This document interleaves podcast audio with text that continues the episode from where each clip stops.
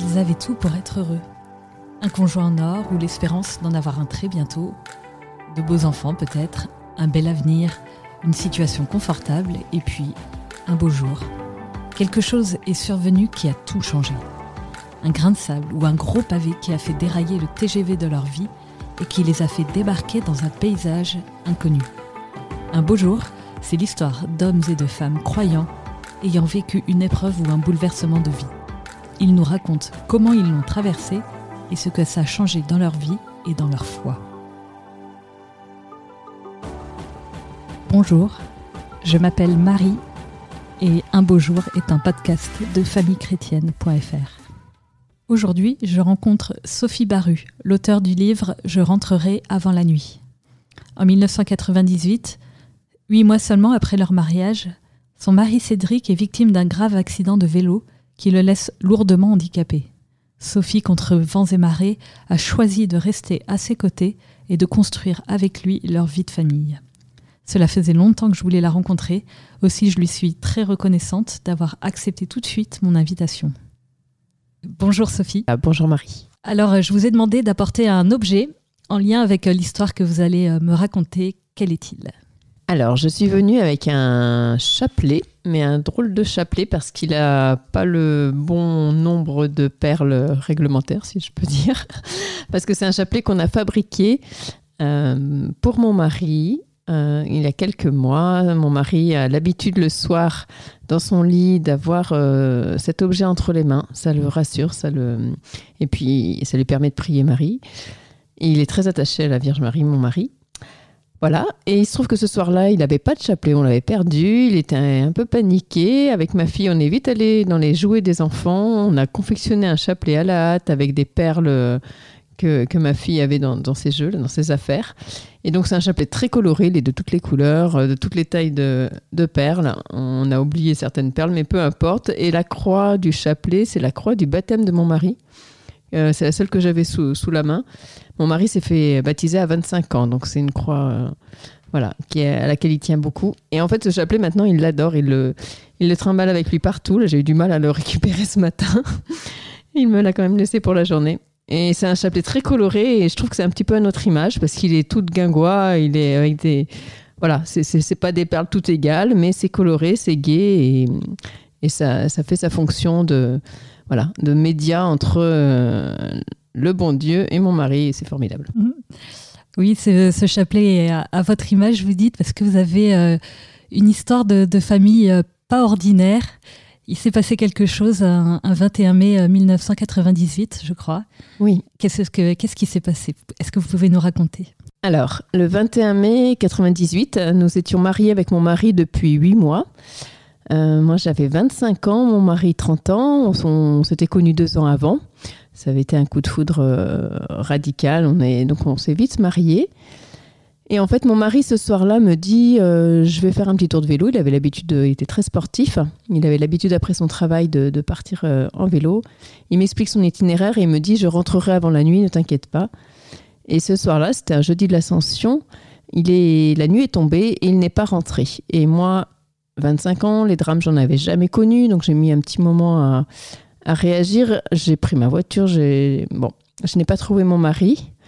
Et euh, dans la soirée, j'ai appelé les, gendarmes qui m'ont appris qu'un accident avait eu lieu à côté de chez nous et qu'un cycliste avait percuté une voiture de front et que ce cycliste correspondait à la description que je leur faisais de Cédric, de mon mari. Donc mon mari a en effet percuté une voiture le 21 mai 1998 à 21h euh, des Brouettes ça a été un choc frontal très important. il a été projeté sur 26 mètres et il est tombé sur la tête, ce qui est très important parce que il a eu un traumatisme crânien grave et tous ces handicaps viennent de ce traumatisme crânien. Et euh, avant, avant cet accident, euh, quelle était votre vie? Enfin, vous veniez d'être euh, marié, vous, deviez avoir des, des, projets pour l'avenir. Oui, oui, oui. Alors, Cédric, lui, était graphiste dans un parc touristique proche de Saint-Étienne. Et moi, j'étais architecte d'intérieur. On avait des métiers qui, qui nous passionnaient. Cédric, en même temps, voulait monter sa boîte. On avait plein de projets. Il voulait être illustrateur de livres pour enfants. Voilà, on était vraiment dans la dynamique d'une nouvelle vie à construire. Euh, voilà, on, était installés ensemble depuis huit mois seulement. Et, et, du coup, quand ça nous, est arrivé, ça a été vraiment brutal. Quoi.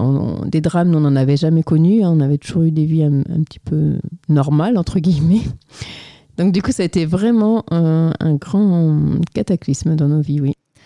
Donc votre mari était dans le coma quand vous l'avez retrouvé, c'est ça?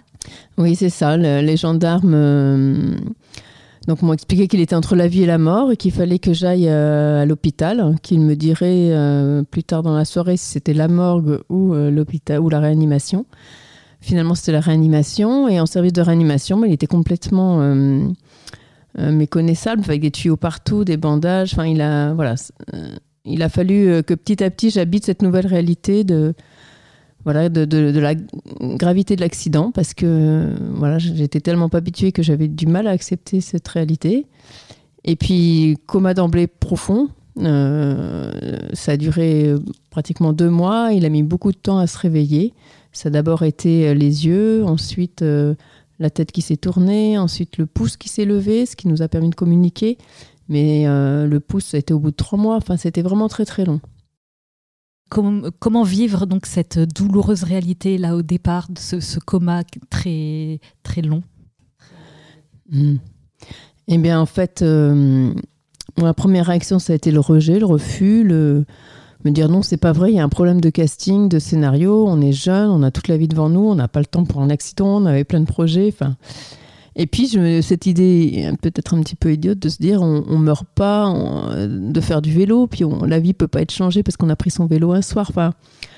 Voilà, d'abord euh, une attitude de, rejet, d'incompréhension. Et puis très vite, il a fallu que je me rende compte que Cédric, il avait besoin de moi à son chevet, même s'il était inconscient et que les médecins me disaient qu'il ne percevait rien.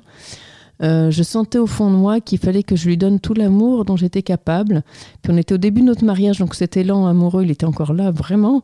Et, euh, puis on s'était promis euh, pour le meilleur et pour le pire hein, de, s'assister l'un l'autre. Et moi, j'étais vraiment dans cette mouvance. Et donc tous les matins, je me rendais à son chevet en réanimation. Enfin, c'était les après-midi plutôt. Et donc du coup, j'étais voilà, architecte à plein temps, j'ai réduit mon temps de travail. Euh, et, donc euh, très vite, ben voilà, ma vie a été rythmée par mes visites à l'hôpital. Euh, on récitait des chapelets avec ses amis. Très vite, on a été très entourés, ça c'est très important. On n'a pas été, j'ai pas été seule à, porter tout ça. entourée par nos familles, entourée par nos amis.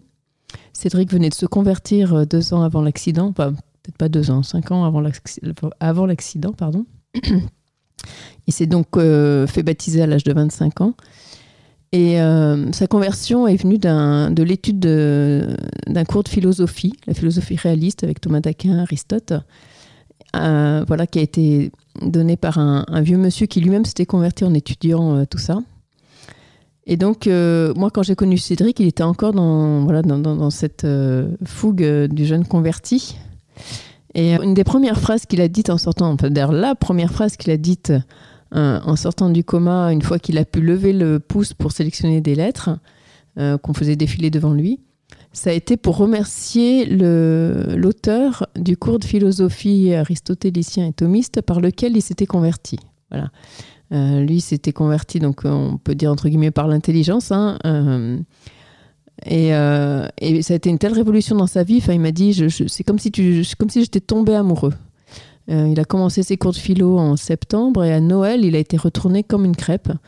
Et euh, avec un fort attachement à Marie, la personne de Marie, euh, la Vierge Marie, Mère de Dieu, ça a été pour lui une rencontre réelle. Et d'où le, chapelet aussi. Je pense que Cédric, il entretient vraiment une relation particulière à la, à la Sainte Vierge.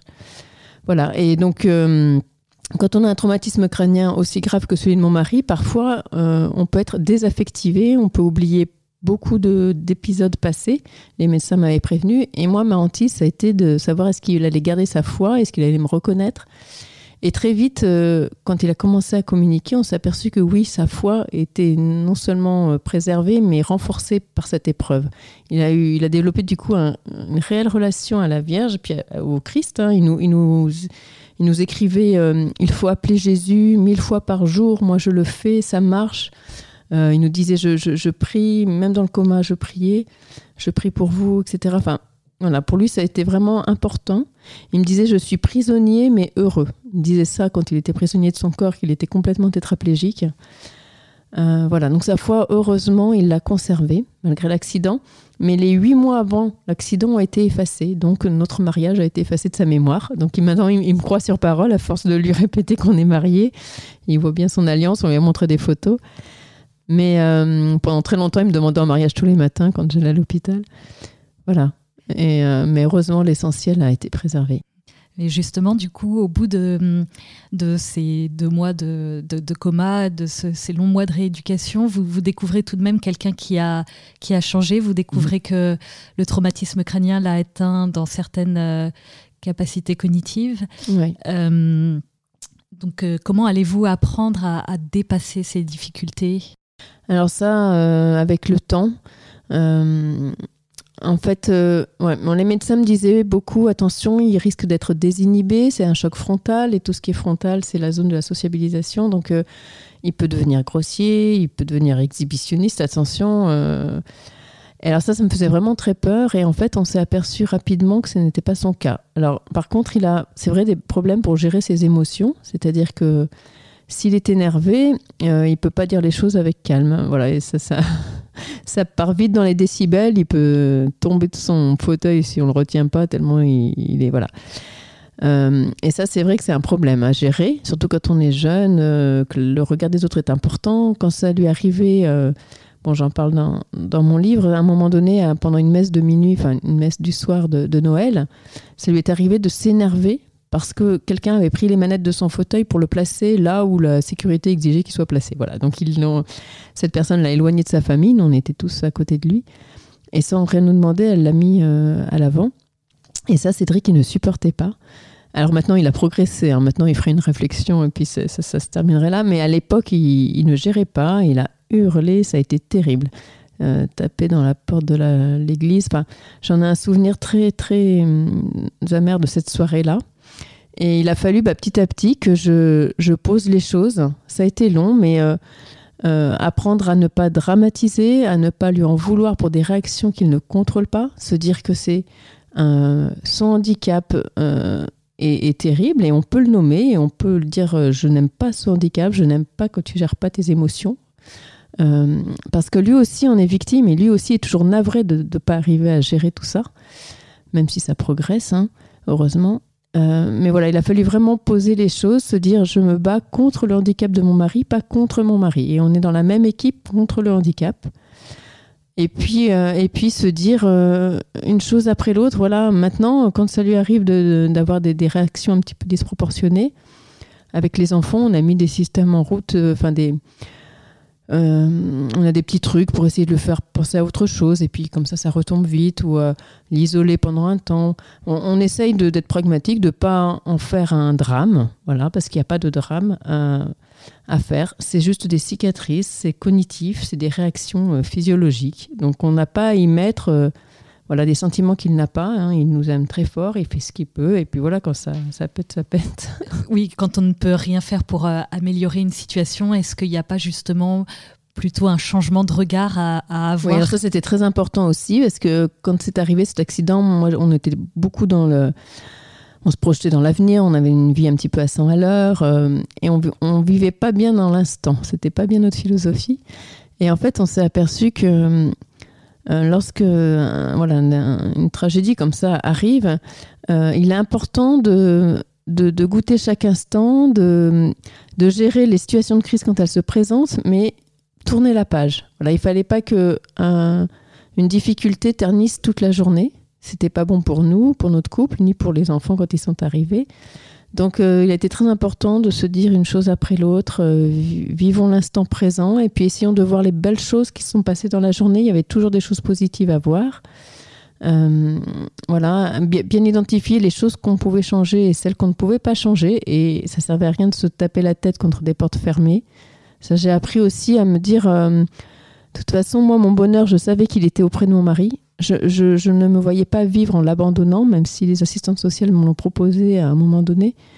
Euh, je me disais, moi, j'ai promis d'être euh, fidèle dans l'épreuve, dans les difficultés. Moi, je l'aime, cet homme-là, même s'il est changé. Euh, son amour pour moi était inchangé. Je m'en suis vite aperçue dans son regard et puis ensuite dans ses paroles. Donc je me dis, fort de cet amour, on va y arriver, on va construire une maison sur des ruines. Hein, sur, euh, ce sera peut-être pas la maison qu'on avait décidé d'avoir, euh, de construire en tout cas au début de notre mariage, mais elle sera belle. Voilà, ce sera. On, va travailler jour après jour avec l'aide de Dieu et, on va essayer de pas se mettre des objectifs trop hauts, trop loin. Voilà. Donc habiter l'instant présent, voir les petites victoires.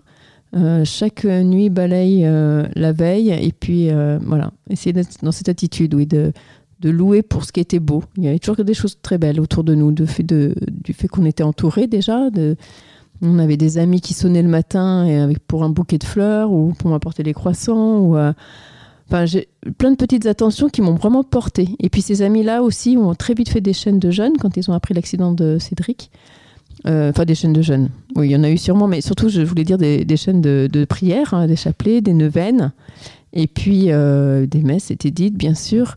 Et tout ça, ça m'a porté très vite. J'ai senti que même au cœur de mes questionnements du départ, ma colère, j'avais quand même une paix à l'intérieur. quand j'entrais de l'hôpital, je, m'endormais mais très très vite. J'avais des nuits très réparatrices. Je repartais le matin avec euh, comme si j'étais portée, vraiment. Oui, j'allais vous demander justement quelles étaient euh, les sources de, réconfort dans les moments difficiles quand même que vous avez dû traverser. Donc il y a l'entourage, euh, est-ce qu'il y en a d'autres? Alors oui, euh, bah, l'entourage, très important. Euh, des moments de, prière, moi, la messe, les Eucharisties m'ont beaucoup porté. en fait, il a fallu que je vive ma foi pour de vrai. Il fallait plus faire semblant, même si j'avais pas l'impression de faire semblant avant, mais que c'était peut-être un petit peu conventionnel, un peu des obligations, des cases à cocher. Voilà, c'était un petit peu ça dans ma tête.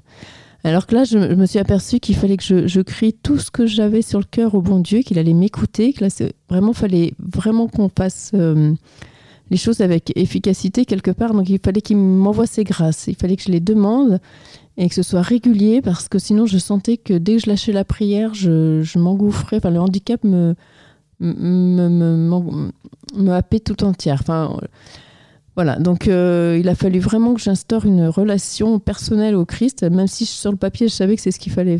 Je savais que on m'avait dit que c'est ce qu'il fallait, mais euh, c'est vraiment dans l'épreuve que j'ai pu expérimenter ça. Voilà, à quel point euh, ce dialogue doit être ininterrompu avec avec le bon Dieu, avec la Vierge, avec le Christ, avec voilà. Mais n'avez-vous pas eu des moments de, révolte envers, envers Dieu, ah, de, la mhm. colère? Si, si, ça c'est clair. Hein. des, des, moments où j'ai cru toucher le fond, même des moments de doute. Hein. Alors ça, ça a été le pire, de, je crois, que j'ai vécu. À, me dire, mais le bon Dieu, finalement, euh, existe-t-il hein, s'il permet des choses comme ça? Et euh, dans ces moments de doute, j'ai trouvé ça tellement, tellement terrible que hum, Dieu merci, le, bon Dieu s'est toujours arrangé pour après me faire croiser une personne ou avoir une lecture qui m'a qui porté, qui m'a réveillé de ma torpeur et qui m'a raccroché à lui.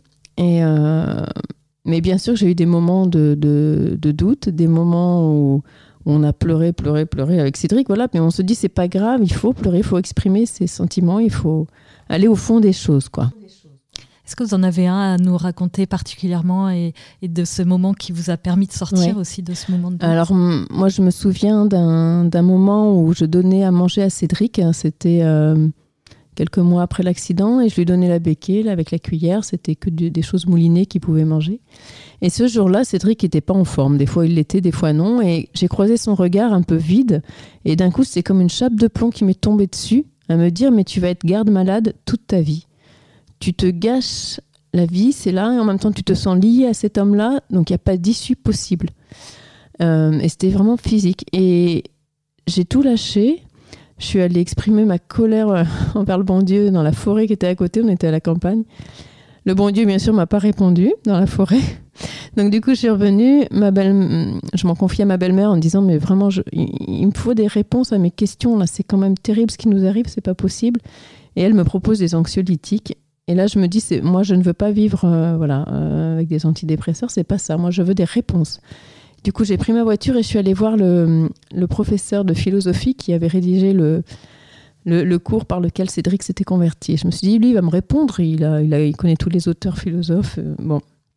Et en fait, au lieu d'avoir des réponses euh, philosophiques, quand je suis arrivée chez lui, après deux heures de route, c'est une amie euh, commune qui m'a ouvert la porte, qui était de passage chez ce monsieur.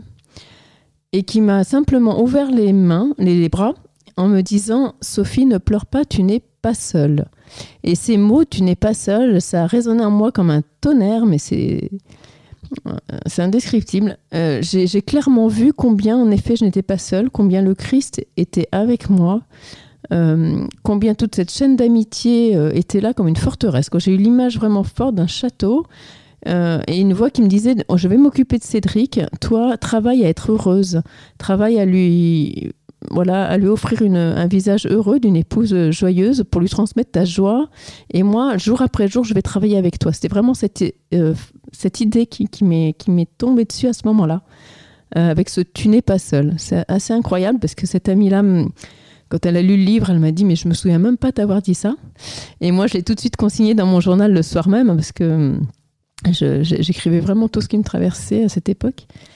Donc, euh, je pense vraiment que le bon Dieu se sert de, phrases pour, nous aider. Voilà, c'était sa réponse et moi, je l'ai vraiment pris comme une réponse et ça m'a donné une, énergie euh, terrible après.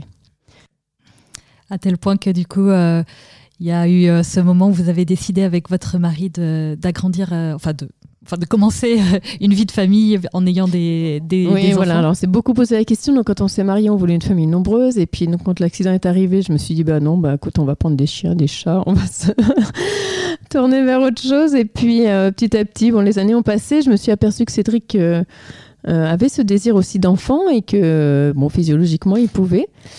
Et en fait, moi, la grosse question, c'était est-ce qu'il peut transmettre et est-ce qu'il peut aimer?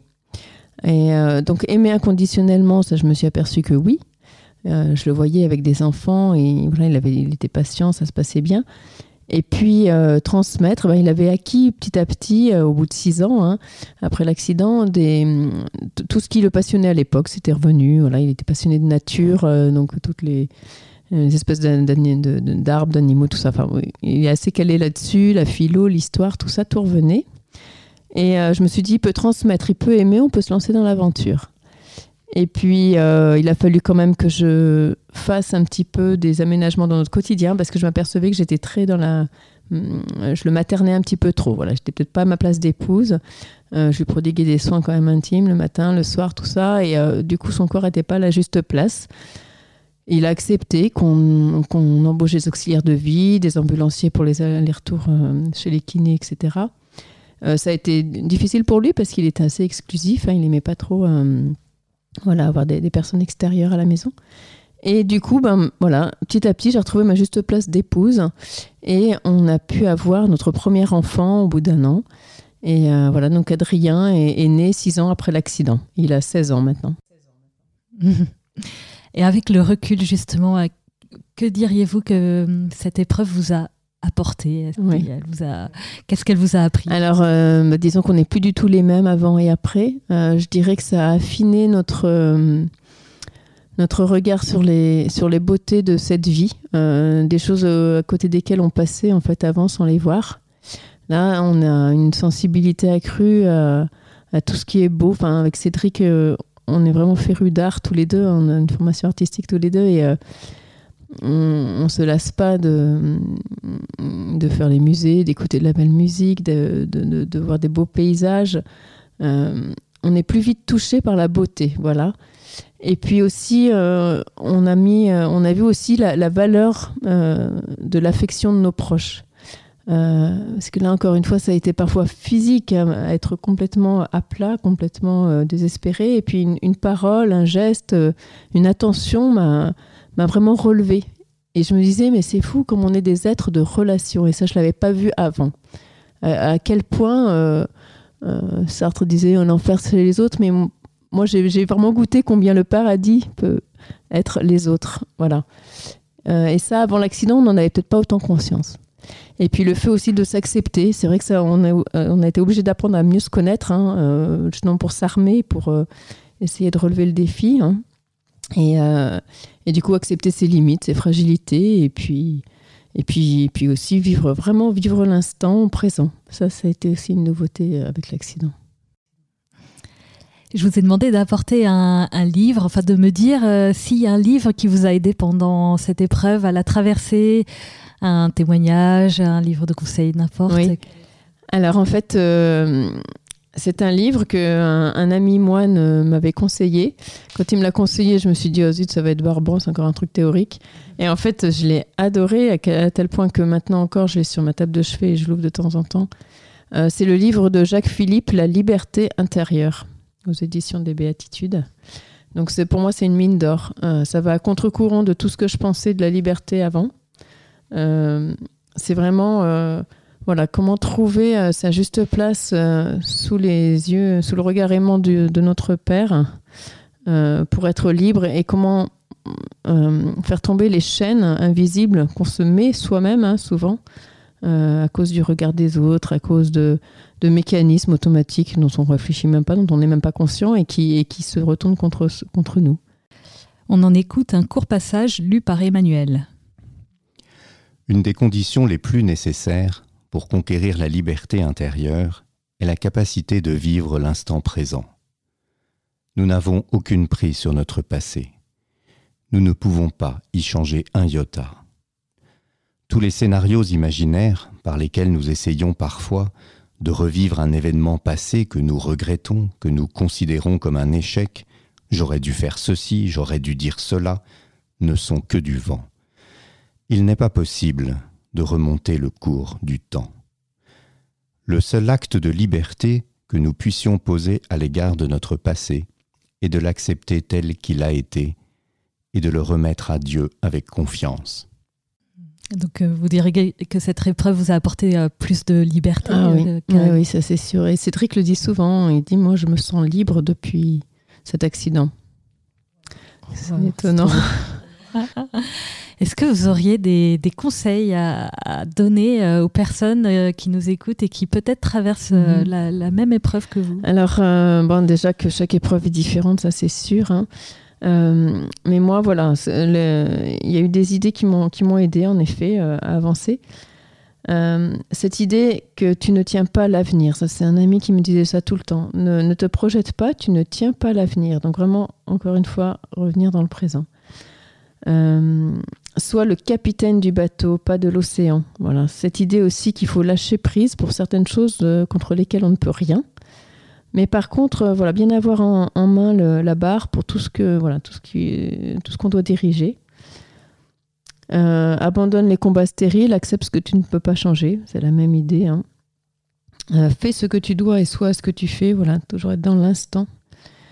Euh, contemple le bien qui fait grandir, pas le mal. Ça, c'est un ami qui nous disait ça tout le temps, un, ami moine. Et ça, ça a été vraiment pour nous euh, voilà, quelque chose d'important. Contempler le bien qui fait grandir, pas le mal. Voilà, identifie tes espaces de ressourcement. Moi, c'est vrai que je me suis mis à la sculpture là depuis quelques années et pour moi, c'est un espace de ressourcement euh, très important. Donc voilà, c'est dire aussi qu'on n'est pas que des âmes, hein, on est incarné et qu'il y a vraiment des choses qui peuvent nous aider à avancer aussi. Euh, voilà, de m'octroyer aussi des, temps sans Cédric, partir 3-4 jours, euh, soit en retraite spirituelle, soit avec les enfants, à la montagne ou je ne sais quoi. Voilà, ça c'est important d'identifier ces espaces de ressourcement. Euh, l'idée aussi de rester au bord de la piscine, c'est-à-dire que Cédric très vite il, a compris, j'ai dû lui faire comprendre que c'est pas en, me, en sautant à l'eau avec lui que j'allais le sauver, qu'il fallait que je reste au bord, que je, l'aide euh, voilà, en lui tendant une perche. C'était un petit peu l'image pour dire que je ne peux pas me noyer dans ses soucis, dans, ses angoisses. Euh, donc j'essaye d'écouter toujours hein, ce qu'il a à me dire. Mais s'il doit pleurer, ben je, qu'il pleure, je dis mais pleure, vas-y, ça te fait du bien. J'ai pas toutes les réponses, mais voilà, écouter et puis accepter que parfois ben, ça va moins bien et tout cela n'a qu'un temps. De toute façon, on remonte toujours la pente à un moment donné. Euh, voilà. Mais il a, accepté que je reste au bord de la piscine, ce qui n'est pas toujours facile parce qu'il est assez euh, possessif parfois. Donc voilà. Euh, voilà. Et puis l'idée aussi de faire équipe avec Cédric contre ce handicap, pas contre lui. Ça, c'est important. Et c'est aussi une notion que j'essaye de transmettre à mes enfants.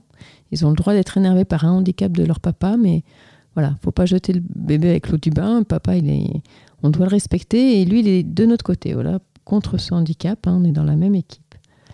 Et puis l'idée, euh, une idée aussi qui m'a bien aidée, c'était sois actrice de ta vie, ne te pose pas en victime.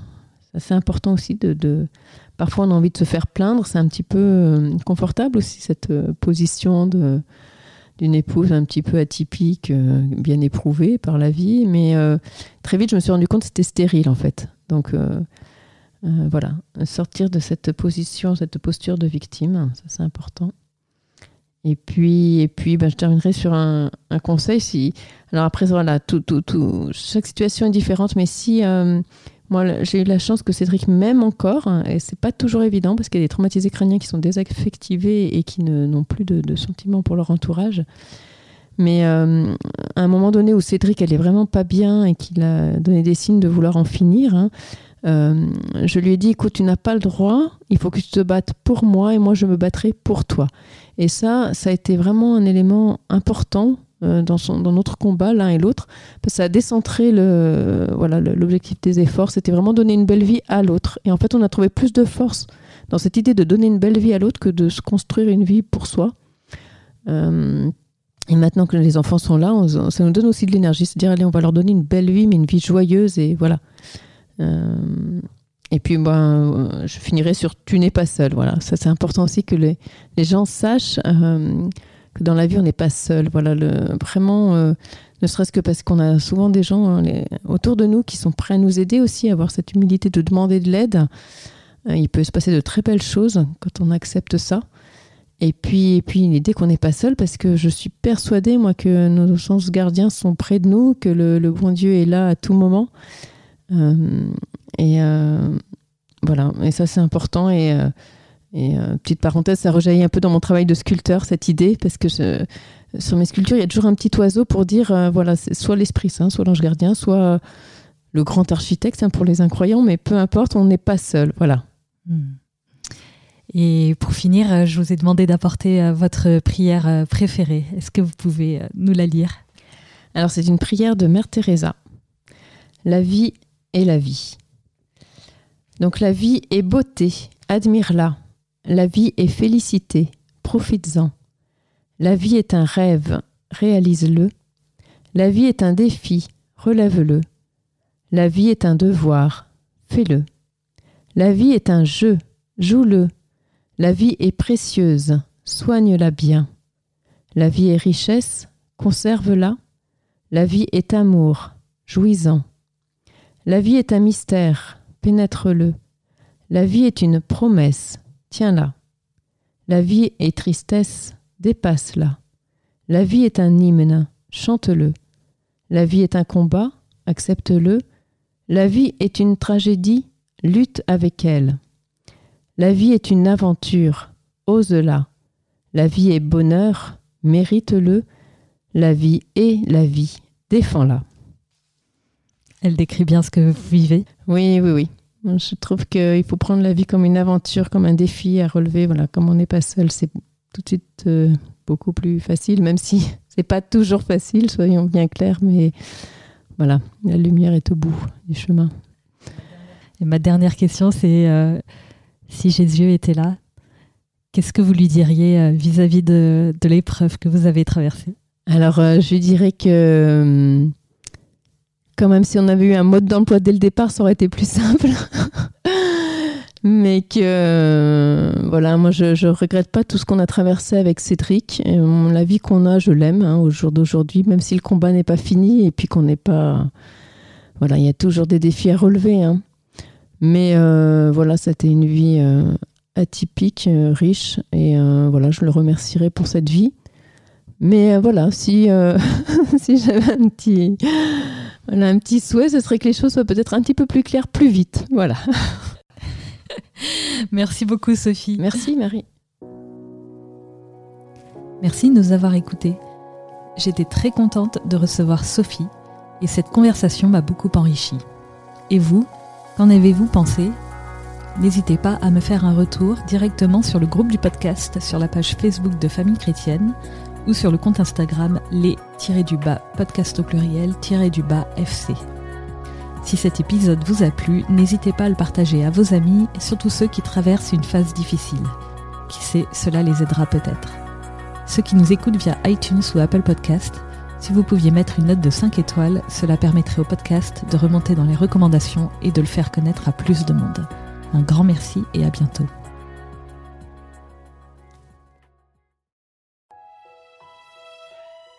Famille chrétienne vous invite à vivre le temps de carême avec ses contenus dédiés. Articles, podcasts, vidéos, newsletters vous aideront à méditer et à vous recentrer sur l'essentiel. N'attendez plus et abonnez-vous au magazine à partir de 2,90€ par mois. Rendez-vous sur boutique.famillechrétienne.fr.